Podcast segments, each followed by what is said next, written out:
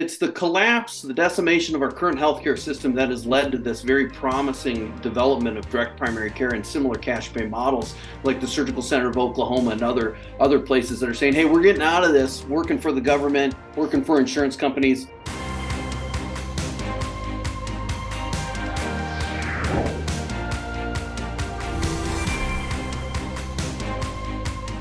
Welcome, everybody, to Conversations That Matter. I'm your host, Alex Newman, for the New American Magazine. We have a very special guest with us today. His name is Dr. Chad Savage. I became dissatisfied with the traditional healthcare, medical, industrial complex and decided to try something different.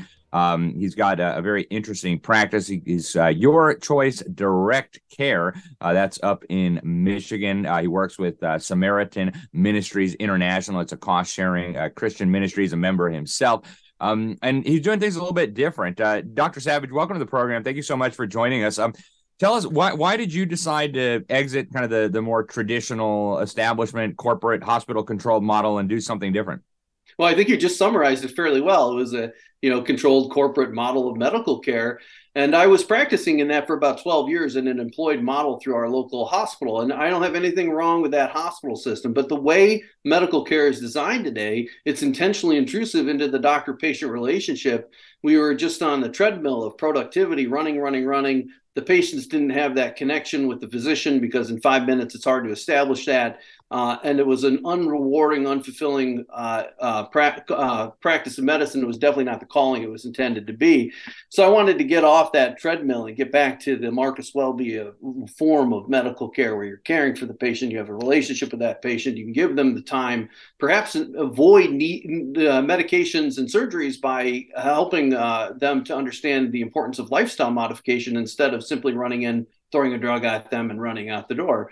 So, uh, in uh, after 12 years of practicing in that model and starting to get burned out on it, I, I, looked desperately to find something to rejustify my calling in the practice of medicine, and I realized that there was a model of care that's a concept of care called direct primary care that was emerging within the United States, which is a membership model, and it's it's you know for my practice, my practice specifically is 49 to 89 dollars a month for people to get unlimited care with us, and that includes all the visits. Uh, uh, all the procedures we do, all the in office diagnostic testing. We get cash pay meds, labs, and imaging services. And just as an example, we get uh, we can treat blood pressure with a medication called amlodipine for an entire month for less than 25 cents, which means less than the cost of a gumball.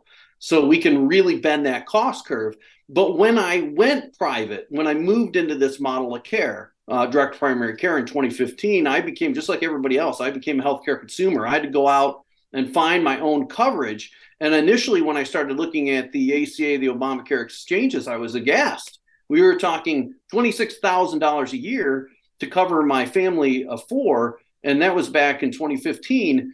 Uh, and and I and so I started desperately looking for other ways to cover for the catastrophic episodes of care. So most care is able to be provided out of these direct primary care offices. About 80% of medical care can be provided out of that. So you need coverage for that rare event that puts you in the hospital. You know, the, the concept of traditional insurance. Well, insurance in the medical care is in the medical industry is no longer the concept of hedging against catastrophic financial loss. In many ways, it is the catastrophic financial loss. So I heard about health sharing ministries and I started looking around at them, and there's a number of them out there.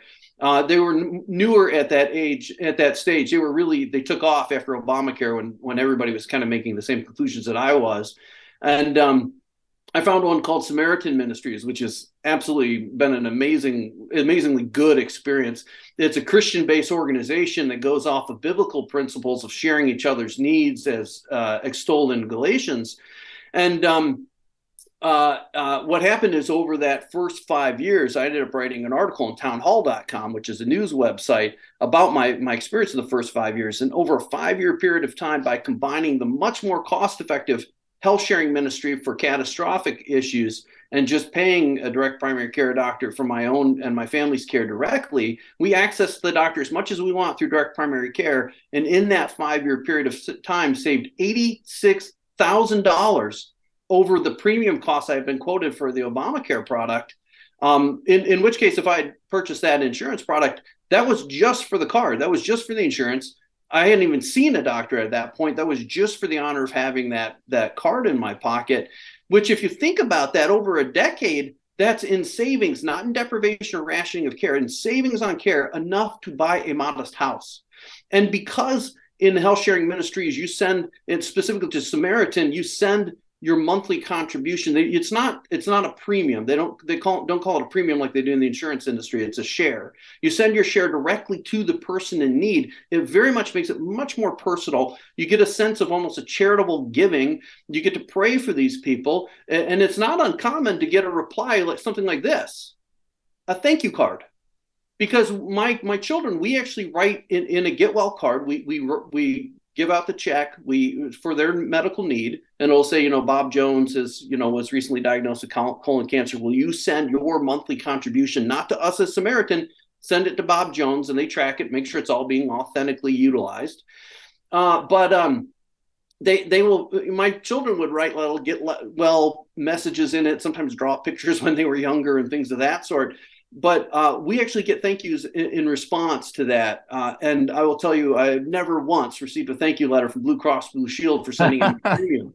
So, uh, so I started thinking about that because my premium costs were going to be around twenty two thousand dollars a year. I mean, I'm sorry, twenty twenty two hundred dollars a month and Samaritan, we currently pay about 650, 680, and then we do an additional contribution for people who have un, unshared things, the things that aren't covered by that, because a lot of the a lot of the people in the Samaritan go above and beyond to try to cover each other's needs.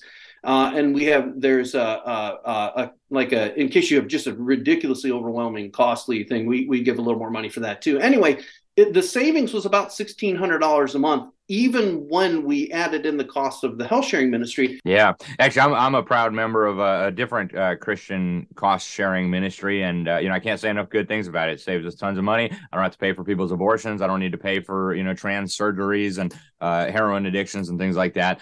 Uh, and uh, you know, I think that's a much much better model. Um, Dr. Savage, we're we're almost out of time. We just got a few minutes left, but talk a little bit about the difference in your uh, direct care model as opposed to kind of the big insurance and you go to the doctor. I mean, talk about how your practice is different than, say, you know, hospital uh, or a practice affiliated with a hospital. And and I mean, where is this all going? I mean, there seems to be kind of a divergence here between the the big corporate model, the the government controlled model, and and these new alternatives that are popping up and rapidly becoming more popular.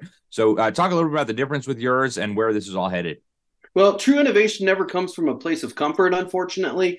So it's the it's the collapse, the decimation of our current healthcare system that has led to this very promising development of direct primary care and similar cash pay models, like the Surgical Center of Oklahoma and other other places that are saying, "Hey, we're getting out of this, working for the government, working for insurance companies.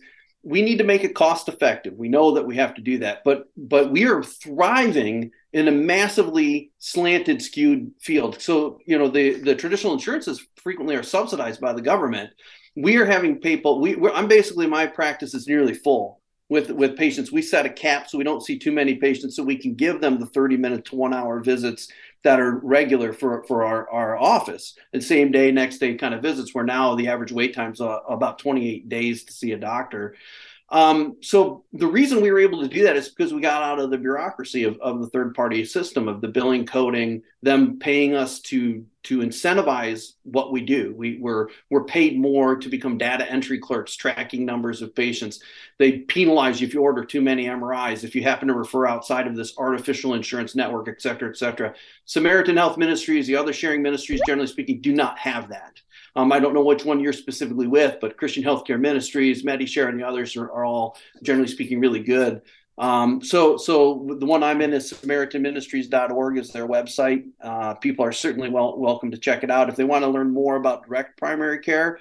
Uh, Docs for Patient Care Foundation.com. Uh, That'll tell you about direct primary care, what we're trying to do on, on that. Again, those two models better, more cost effective care combined with less expensive coverage, uh, uh, more Christian based coverage uh, is is just an amazing combination. Yeah, no, I agree with you. And uh, you know, the the system, if you will, is is just so rotten, and I think that was really exposed clearly over the last few years. Uh, Dr. Savage, really appreciate it. Uh, any final websites you want to give out? Any way people can follow you on social media, anything like that? Sure. So, so I don't have a, a, designated page or anything like that, but uh, you know, I'm active in Twitter and Facebook, and people can certainly type in Chad Savage MD into those, and I'll, I'm sure I'll pop up. Um, also, just wanted to make people aware of one other thing. There's healthcare sharing. The healthcare sharing accreditation board is a new board that has been made to try to ensure that when people engage in health sharing, they don't get a fraudulent one. The sad truth is, in recent years, there's been a lot of copycats out there realizing that they can defraud people. And so you do need to be an educated consumer, make sure you're getting a valid product. Uh, and that's one way of doing so. Excellent. Uh, Dr. Chad Savage, thank you very much for joining us today. Thank you for uh, what you're doing. Please keep us updated. Hopefully, we'll get you back soon. Sure. Thanks, Alex. All right. Thanks, folks. all right, folks. Alex Newman here with Conversations That Matter. Thank you for joining us. Until next time, God bless you all.